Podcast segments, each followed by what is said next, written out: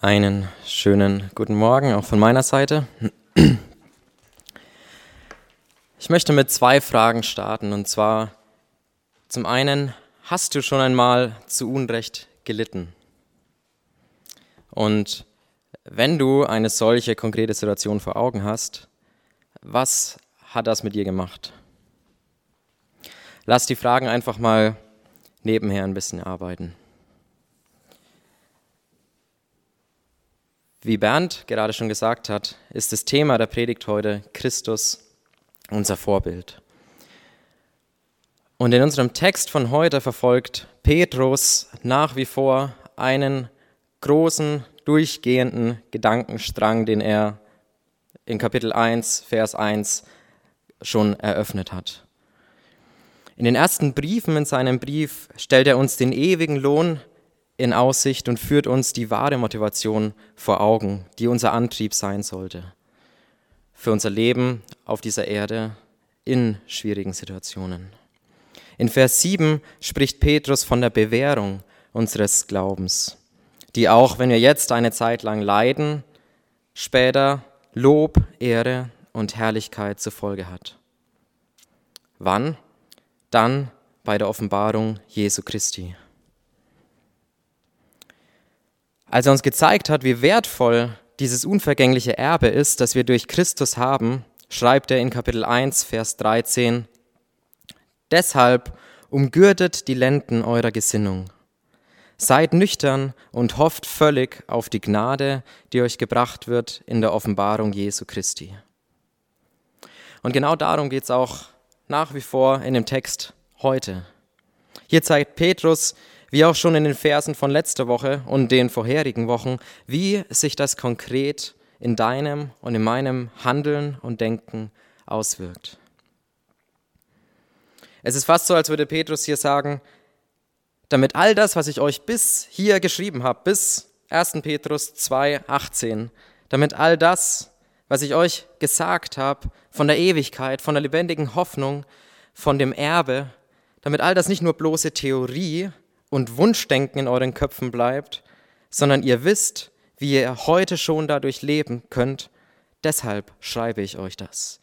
Und hier quasi ein bisschen konkrete Fälle, in welchen dieses Fundament, diese Ewigkeitsperspektive, das Vertrauen auf die Souveränität Gottes greift im ganz alltäglichen Leben und wie es einen enormen Unterschied machen wird.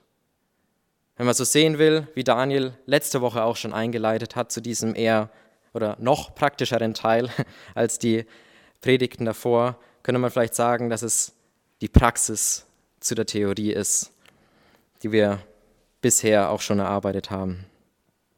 Lasst uns gemeinsam den Text lesen, falls ihr die Bibel zu Hause bei euch habt, dann schlagt doch mit auf 1. Petrus 2, die Verse 18 bis 25. Ihr Haussklaven, ordnet euch in aller Furcht den Herren unter, nicht allein den Guten und Milden, sondern auch den Verkehrten. Denn das ist Gnade, wenn jemand wegen des Gewissens vor Gott Leiden erträgt, indem er zu Unrecht leidet. Denn was für ein Ruhm ist es, wenn ihr als solche ausharrt, die sündigen und dafür geschlagen werden? Wenn ihr aber ausharrt, indem ihr Gutes tut und leidet, das ist Gnade bei Gott. Denn hierzu seid ihr berufen worden. Denn auch Christus hat für euch gelitten und euch ein Beispiel hinterlassen, damit ihr seinen Fußspuren nachfolgt. Der keine Sünde getan hat. Auch ist kein Trug in seinem Mund gefunden worden. Der geschmäht, nicht wieder schmähte, leidend, nicht drohte, sondern sich dem übergab, der gerecht richtet der unsere Sünden an seinem Leib selbst an das Holz hinaufgetragen hat, damit wir, den Sünden abgestorben, der Gerechtigkeit leben, durch dessen Striemen ihr geheilt worden seid. Denn ihr gingt in die Irre wie Schafe, aber ihr seid jetzt zurückgekehrt zu dem Hirten und Aufseher eurer Seelen.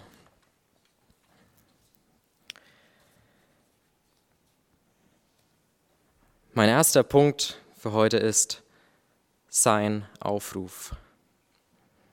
Und zwar nicht der Aufruf von Petrus, obwohl das natürlich hier auch ein Aufruf ist, aber wir werden gleich noch sehen, von wem dieser Aufruf überhaupt kommt. Lasst uns nochmal die Verse 18 bis 20 anschauen. Ihr Haussklaven, ordnet euch in aller Furcht den Herren unter, nicht allein den Guten und Milden, sondern auch den Verkehrten. Denn das ist Gnade, wenn jemand wegen des Gewissens vor Gott Leiden erträgt, indem er zu Unrecht leidet. Denn was für ein Ruhm ist es, wenn ihr als solche ausharrt, die sündigen und dafür geschlagen werden. Wenn ihr aber ausharrt, indem ihr Gutes tut und leidet, das ist Gnade bei Gott. Petrus greift hier eine Situation auf, die für seine damalige Zeit völlig alltäglich war. Man geht davon aus, dass ungefähr ein Viertel der Bevölkerung im römischen Reich Sklaven waren oder Hausknechte, je nach Bibelübersetzung ist die Bezeichnung da anders. Und viele von diesen Sklaven waren Christen geworden. Und dieser Brief richtet sich eben an Christen. Und diese hatten dann natürlich teilweise enorme Probleme. Manche hatten gute Herren, wie Petrus hier ja auch anspricht. Manche waren aber auch verkehrt, wie er es hier schreibt. Und dann sagt er, okay, es ist ja jetzt nichts Besonderes, wenn ihr euch eurem Herrn oder eurem Arbeitgeber in gewisser Weise, wenn man so sagen will, unterordnet und ihm gehorcht und treu seid, wenn das ein guter Herr ist. Das ist ja überhaupt keine Herausforderung, das ist ja völlig normal. Aber es gibt auch welche unter euch, die schlechte Herren haben. Aber auch wenn das der Fall sein sollte, sollt ihr, sollten sie sich ihren Herrn unterordnen, unabhängig davon, wie diese Herren waren. Und ich glaube, wenn wir uns diesen Text so ein Stück weit anschauen, dann streitet in uns alles, was noch an Gerechtigkeitsvermögen irgendwie übrig geblieben ist bei uns als Menschen, streitet alles dagegen an und sagt, das ist doch Ungerechtigkeit, das kann doch überhaupt nicht sein. Wie kann Petrus sowas schreiben? Wie kann er sagen, die sollen sich falschen, verkehrten Herren, die sie vielleicht irgendwie ausbeuten, wie sollen sie sich denen unterordnen? Wie kann das Gottes Wille sein? Petrus nimmt hier also dieses Beispiel von einem, wenn wir es in unsere Zeit übertragen, Arbeitnehmer, der zu Unrecht vielleicht Kränkungen ertragen muss. Vielleicht ist sein Vorgesetzter einfach nur sehr launisch und lässt es regelmäßig an Angestellten aus. Vielleicht auch ganz gezielt an diesem einen Angestellten. Und auch wenn Petrus dieses Beispiel hier von Arbeitgeber, Arbeitnehmer aufgreift, so zeigt doch die Begründung, die wir uns im zweiten Punkt anschauen werden, dass es sich hier um ein allgemeines Prinzip handelt. Es geht also darum, wie wir als Christen grundsätzlich damit umgehen sollen, wenn wir ungerecht behandelt werden. Beispielsweise von unseren Vorgesetzten. Aber vielleicht ist es auch der Arbeitskollege, vielleicht ist es der Lehrer, vielleicht der Professor, vielleicht der Nachbar, vielleicht der Klasskamerad. Dieses Prinzip, von dem Petrus hier redet, wird in Vers 19 quasi ein Stück weit zusammengefasst.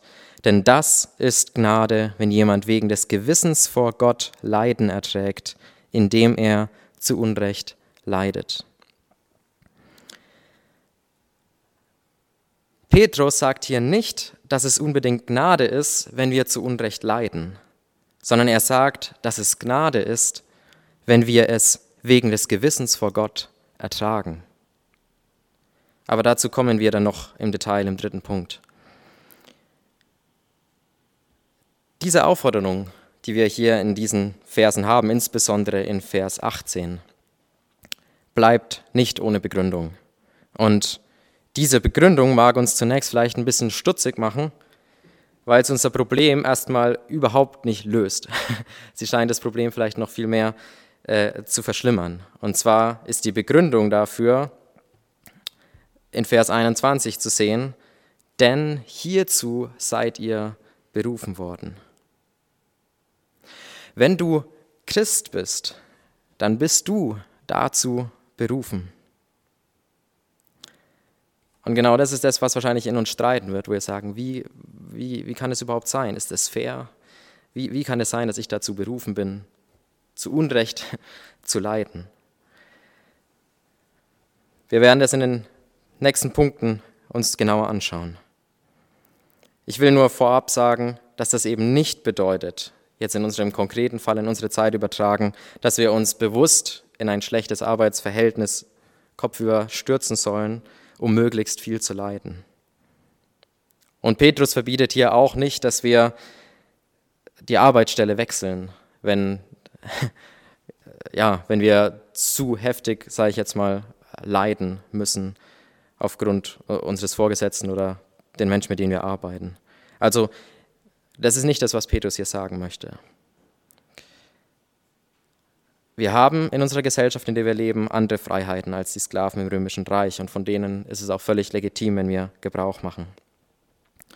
Aber die Erfahrung lehrt auch, dass kein Arbeitsplatz perfekt ist. Es gibt immer einen, über den hergezogen wird. Vielleicht ist es ein Kollege, vielleicht bist auch du dieser Kollege. Oder in Bezug auf die Schule, vielleicht bist du dieser Mitschüler, über den hergezogen wird, oder du bekommst es von anderen mit. Situationen, in welchen wir ungerecht behandelt werden, vielleicht sogar bewusst wegen unseres Glaubens. Diesen Situationen werden wir wenn wir zu unserem Glauben stehen, wenn wir unseren Glauben ausleben, werden wir immer begegnen. Das ist dann nicht davon abhängig, wo wir arbeiten. Und es geht eben um dieses allgemeine Prinzip, was Petrus anhand von diesem Beispiel hier deutlich machen will. Wie gehen wir mit Leid um, das uns zu Unrecht widerfährt? Wie können wir das als Christen einordnen? In Matthäus 6, Vers 24 steht, dann sprach Jesus zu seinen Jüngern, wenn jemand mir nachkommen will, verleugne er sich selbst und nehme sein Kreuz auf und folge mir nach. Das ist eine sehr, sehr harte, eine sehr, sehr ja, radikale Aussage Jesu. Jesus spricht hier, wie an ganz vielen anderen Stellen, von dem Preis der Nachfolge. Die Christen, an die er diesen Brief geschrieben hat, die waren in dem Moment dabei, diesen Preis der Nachfolge zu bezahlen. Sie waren bereits oder ja, Verfolgte, sie waren bereits Diskriminierte in ihrer Gesellschaft, einfach nur weil sie treu zum Glauben standen.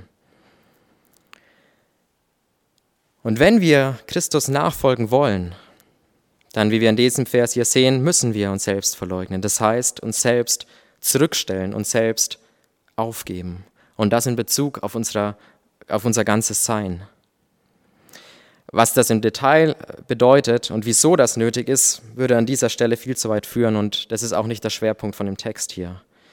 Das werde ich aber mit in den Hauskreisleitfaden packen und der wird dann spätestens ab Dienstag ähm, auf der Webseite sein zum Download, um das noch einfach weiter zu vertiefen. Aber wenn du jetzt diesen Bibelvers liest, dann denkst du vielleicht als jemand, der sich nicht als Christ bezeichnet oder auch selbst als Christ, wow, das ist doch schon ganz schön schräg. Also marketingtechnisch ist es jetzt nicht sonderlich ausgeklügelt von Jesus, seine Nachfolger mit so einer Aufforderung anzuziehen. Wer will denn dann noch sein Jünger sein? Und das bringt uns zu unserem zweiten Punkt. Sein Leiden. Petrus begründet die Verse. Er begründet diesen Aufruf, diese Aufforderung, dass wir berufen sind, wegen des Gewissens vor Gott Leiden zu ertragen mit folgenden Versen. Verse 21 bis 25. Denn hierzu seid ihr berufen worden. Denn auch Christus hat für euch gelitten und euch ein Beispiel hinterlassen, damit ihr seinen Fußspuren nachfolgt, der keine Sünde getan hat auch ist kein Trug in seinem Mund gefunden worden, der geschmäht nicht widerschmähte, leidend nicht drohte, sondern sich dem übergab, der gerecht richtet. Der unsere Sünden an seinem Leib selbst an das Holz hinaufgetragen hat, damit wir den Sünden abgestorben, der Gerechtigkeit leben, durch dessen Striemen ihr geheilt worden seid. Denn ihr gingt in die Irre wie Schafe, aber ihr seid jetzt zurückgekehrt zu dem Hirten und Aufseher eurer Seelen. Christus hat uns ein Beispiel hinterlassen, damit wir ihm in seinen Fußspuren nachfolgen. Und wie wir es hier in den Versen 21, äh, 24 bis 25 sehen können, vor allem Vers 24, er, der ohne Sünde war, in dessen Mund kein Trug war. Er wurde geschmäht, er wurde beschimpft, er wurde beleidigt. Und bei all dem kein einziges böses Wort von ihm. Seinen gesamten Dienst auf dieser Erde war er dem Spott der Pharisäer und der Sadduzäer teilweise auch einfach ausgesetzt und von vielen anderen Menschen auch. Und sein Höhepunkt nahm es, als es Richtung Kreuz ging. Und Christus litt und er litt bitter. Aber wie wir sehen, er drohte nicht.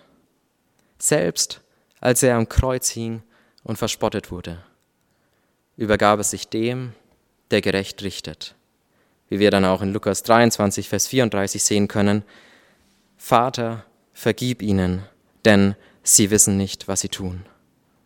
Nur Liebe, nur Gnade, nur Demut, nur Vergebung. Das ist unser Vorbild, das ist Christus. Und was wir an Christus, an seinem Lebenswandel sehen können, ist, dass das sündige Verhalten anderer Menschen niemals das eigene sündige Verhalten rechtfertigt. Egal wie bösartig oder falsch wir zu Unrecht behandelt werden. Jesus lebte uns dieses radikale Vorbild der Demut und der Nächstenliebe vor. Wir sind dazu berufen, weil Christus für uns gelitten hat. Und das ist auf jeden Fall nicht einfach. Er lebte es uns vor, was es bedeutet, als Segen für andere Menschen zu leben, weil wir selbst Gnade erfahren haben, weil wir nicht so behandelt wurden, wie wir es verdient haben. Und wie leicht fällt es uns mit gleicher oder ähnlicher Münze heimzuzahlen? Wie leicht fällt es uns zu lästern oder uns aufzuregen und uns in unserem verletzten Stolz in Dinge hineinzusteigern, uns zu überheben und dabei zu sündigen. Dabei das Vorbild Christi völlig aus den Augen zu verlieren. Vers 24. Der unsere Sünden an seinem Leib selbst an das Holz hinaufgetragen hat, damit wir den Sünden abgestorben, der Gerechtigkeit leben, durch dessen Striemen ihr geheilt worden seid. Ja, Christus kam auf diese Erde, um für unsere Sünden zu sterben. Und Christus litt enorm. Aber Christus tat das nicht nur, um uns zu erretten, sondern er durchlitt all das, was wir in den Evangelien von ihm und über ihn lesen können, damit wir ein Beispiel haben, damit wir in seinen Fußspuren im Hier und Jetzt nachfolgen. Das Wort, das hier für Beispiel oder für Vorbild verwendet wird, bedeutet so viel wie abpausen oder nachzeichnen. Es ist wie, ja, vielleicht hat Petrus sich zurückerinnert an die Zeit, wie es war, als er Schreiben gelernt hat, wo man eine Vorlage hatte, wo man teilweise eine andere Schicht drüber gelegt hat und die dann fein säuberlichst nachgezeichnet hat oder etwas einfach daneben gelegt hat und Buchstabe für Buchstabe bis ins kleinste Detail gelernt hat, das nachzuzeichnen. Und genau diesen Begriff verwendet Petrus hier, wenn es um Christus als unser Vorbild geht. Und er tat das, damit wir der Sünde abgestorben sind und der Gerechtigkeit leben. Jetzt denkst du vielleicht, das ist doch total unrealistisch, das ist doch total, total utopisch. Wenn du wüsstest, wenn du meine Situation kennen würdest, niemals könnte ich meinem Vorgesetzten oder meiner Klassenkameradin oder meinem Nachbarn freundlich begegnen, wenn du wüsstest, was ich mir schon alles gefallen lassen musste und das, wo ich gar nichts gemacht habe. Und wenn wir uns diesen Maßstab anschauen, wenn wir uns dieses Vorbild Jesu anschauen, dann wird, denke ich, auf jeden Fall eine Sache deutlich, und zwar, ja, es ist unmöglich. Es ist absolut utopisch. Menschlich betrachtet ist es nicht möglich. Und das führt uns zu dem letzten Punkt. Und damit kommen wir nochmal auf die Verse 19 und 20. Der dritte Punkt, seine Gnade. Ich lese die Verse 19 und 20. Denn das ist Gnade, wenn jemand wegen des Gewissens vor Gott Leiden erträgt, indem er zu Unrecht leidet. Denn was für ein Ruhm ist es, wenn ihr als solche ausharrt, die sündigen und dafür geschlagen werden. Wenn ihr aber ausharrt, indem ihr Gutes tut und leidet, das ist Gnade bei Gott. Wie kann so eine Ungerechtigkeit Gnade bei Gott sein? Sähe Gnade nach unserem Verständnis denn nicht eher so aus, dass wir problemlos durch unser Leben wandeln können, dass wir ein schönes Leben hier haben, unbeschwerlich? Aber hier sehen wir, dass Petrus nach wie vor diesen Gedanken verfolgt, diesen Gedankenstrang, was er in den vorherigen Versen und im vorherigen Kapitel aufgebaut hat. Es ist genau der Punkt, dass es nicht um dieses Leben geht. Wir leben nicht für dieses Leben. Wir sind als Christen nicht dazu berufen, für dieses Leben zu leben. Wir sind dazu berufen, Jesu Vorbild zu folgen. Und wie ich vorhin schon sagte, er sagt nicht, dass es Gnade ist zwangsläufig, wenn wir zu Unrecht leiden, sondern er sagt, dass es Gnade ist, wenn wir es wegen des Gewissens vor Gott ertragen.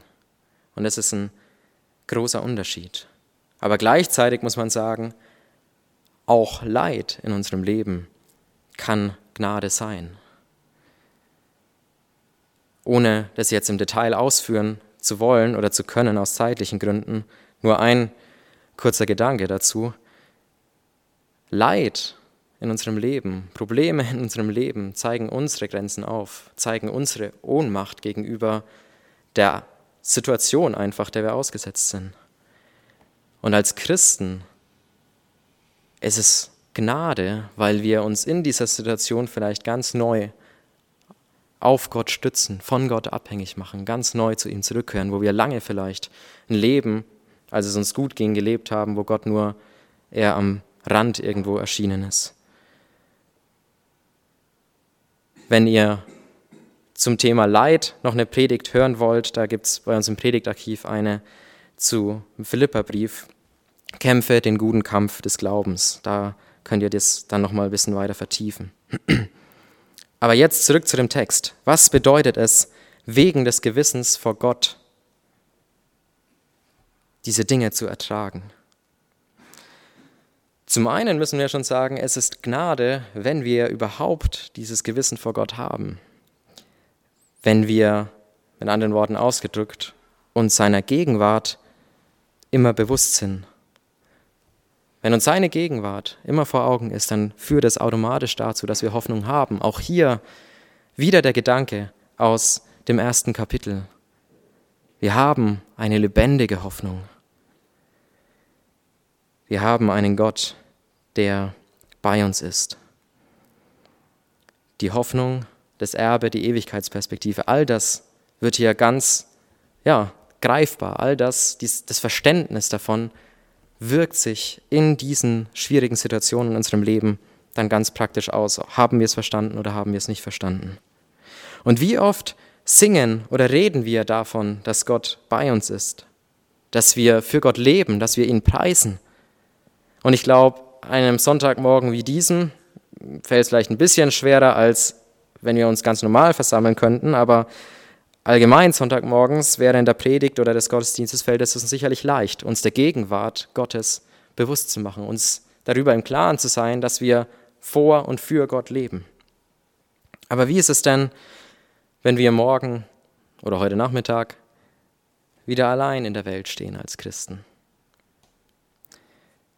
Dann besteht ganz schnell wieder die Gefahr, dass dieses Bewusstsein der Gegenwart Gottes verschwindet, dass dieses Gewissen vor Gott verschwindet. Wieso? Weil dieses Gewissen vor Gott der Welt völlig fremd ist. Unsere natürliche Reaktion auf Unrecht ist Empörung, ist Reaktion, ist Zurückschießen, ist Bitterkeit. Aber wenn wir uns Gott vor Augen halten, wenn wir ihn als Person und sein Leiden, wie wir das in Punkt 2 hatten, uns vor Augen halten und ihn als unser Vorbild, dann können wir wegen des Gewissens vor Gott, können wir mit diesen Situationen umgehen und sie ertragen, und zwar auf eine Art und Weise, wie es letztlich zu Gottes Ehre auch noch beiträgt. Und dann ist die Frage, okay, wieso? Hat es überhaupt einen Sinn? Ich meine, es ist ja, ist ja interessant, wenn wir jetzt wissen, wie wir mit Leid umgehen können. Aber wieso denn überhaupt dann Leid? Oder wozu soll es denn in unserem konkreten Fall beitragen, wenn ich auf meiner Arbeitsstelle Situationen ausgesetzt bin und dann vielleicht nicht ausraste, sondern klein beigebe und den, der mich die ganze Zeit niedermachen will, total dem freundlich begegne und nicht mit der gleichen Münze zurückzahle. Wieso? Zum einen öffnet es eine Tür fürs Evangelium wie wahrscheinlich kaum etwas anderes. Als Christen sind wir Botschafter. Und als Christen sollten wir auch nach Möglichkeiten Ausschau halten, wie wir Gott Ehre bereiten können, auch in unserem Arbeitsumfeld oder in der Schule oder zu Hause, in der Nachbarschaft, wo auch immer wir sind. Und in Titus 2, Vers 9 bis 10 greift Paulus diesen Gedanken auch auf und sagt in Bezug auf das Zeugnissein, die Sklaven ermahne, alle gute Treue zu erweisen, damit sie die Lehre unseres Rettergottes in allem zieren. Also hier sagt er, seid standhaft in dem Leid, reagiert nicht einfach irgendwie, sondern handelt Gott wohlgefällig. Wieso? Damit wir, damit Sie in dem Fall, die Lehre unseres Rettergottes in allem zieren, damit wir das Evangelium attraktiv machen, damit es an Attraktivität gewinnt. Wenn Menschen sehen, was es für Auswirkungen in deinem und meinem Leben, Denken, Handeln und Reden hat. Und die Frage, die wir uns stellen können, die Frage, die ich euch stellen möchte auch, sind eure Vorgesetzten, eure Kollegen, eure Klasskameraden, eure Nachbarn dem Evangelium denn aufgeschlossener aufgrund dessen, wie sie dich erleben? Oder ist vielleicht eher das Gegenteil der Fall? Es ist einfacher tatsächlich, einen Menschen einfach auf der, Sprache, äh, auf der Straße auf den Glauben oder das Evangelium anzusprechen. Es ist weitaus einfacher, einen Menschen einfach so anzusprechen, weil wir dafür nur Kopfwissen benötigen. Aber in den bestehenden Beziehungen, in denen wir leben, ob es auf der Arbeit ist oder in anderen Beziehungen, ist es viel, viel schwerer, das Evangelium den Menschen zu bringen. Da, wo Menschen dich Tag ein, Tag aus erleben, wo sie sehen, wie du reagierst, wie du mit Herausforderungen umgehst, wie du vielleicht mit einem Chef oder Vorgesetzten umgehst, der gerade eine Entscheidung getroffen hat, die vielleicht auch offensichtlich falsch oder unklug ist.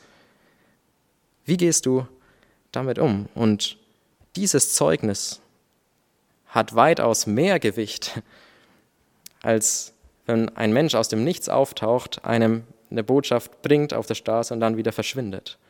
Weil wenn du auf der Arbeitsstelle den Menschen Tag für Tag ausgesetzt bist, werden sie einen Unterschied sehen, wenn wir richtig mit dieser Situation umgehen. Da, wo dich Menschen Tag ein, Tag aus erleben und sehen, wie du reagierst, wo du nicht nur vom Evangelium redest, sondern es lebst. Und in 1. Petrus 3, die Verse 15 bis 16, werden die Folgen dessen auch aufgegriffen. Wir werden das in der Predigt in ein paar Wochen haben. Aber da schreibt Petrus, haltet den Herrn, den Christus in euren Herzen heilig. Seid aber jederzeit bereit zur Verantwortung jedem gegenüber, der Rechenschaft von euch über die Hoffnung in euch fordert, aber mit Sanftmut und Ehrerbietung. Also hier sehen wir schon die Reaktion, die automatisch kommen wird. Petrus spricht hier davon, dass Menschen uns fragen werden, wie kann das sein, dass du in dieser Situation, die menschlich gesprochen absolut unfair und ungerecht ist, wie kann es sein, dass du in dieser Situation liebevoll mit der Person umgehst, die dich so falsch behandelt, Die Fragen, die werden automatisch kommen. Und hier sehen wir es eben, dass Petrus das aufgezeigt hat. Und in unserem Leben ist es genauso. Seid jederzeit dazu bereit, jedem gegenüber der Rechenschaft von euch über die Hoffnung in euch fordert. Und hier ist auch wieder dieser Schlüsselgedanke der Hoffnung. Der Hoffnung in Bezug auf die Ewigkeit, der Hoffnung in Bezug darauf, was sein wird in Zukunft und nicht der Blick auf die Gegenwart, die wir jetzt so vielleicht immer nur vor Augen haben. Wie sollen wir also, wir sollen also in einer Weise leben, dass Menschen gar nicht anders können, als uns zu fragen, wie kann es sein, dass du so bist? Und die einzige Antwort, die wir darauf geben können, ist dieser Punkt, dieser dritte Punkt. Es ist Gnade. Wir haben festgehalten, menschlich ist es nicht möglich. Menschlich würden wir genauso ausrasten, würden wir genauso lästern, würden wir genauso, ja, uns einfach darüber aufregen wie alle Menschen das natürlicherweise auch tun. Aber Gnade macht diesen großen Unterschied. Nicht, weil wir so toll oder weil wir so diszipliniert sind, sondern weil wir ein Vorbild in Christus haben, der für uns gelitten hat, damit wir nicht länger der Sünde leben, sondern der Gerechtigkeit. Vielleicht hast du eingeschaltet und kannst mit dem Ganzen vielleicht nicht so viel anfangen.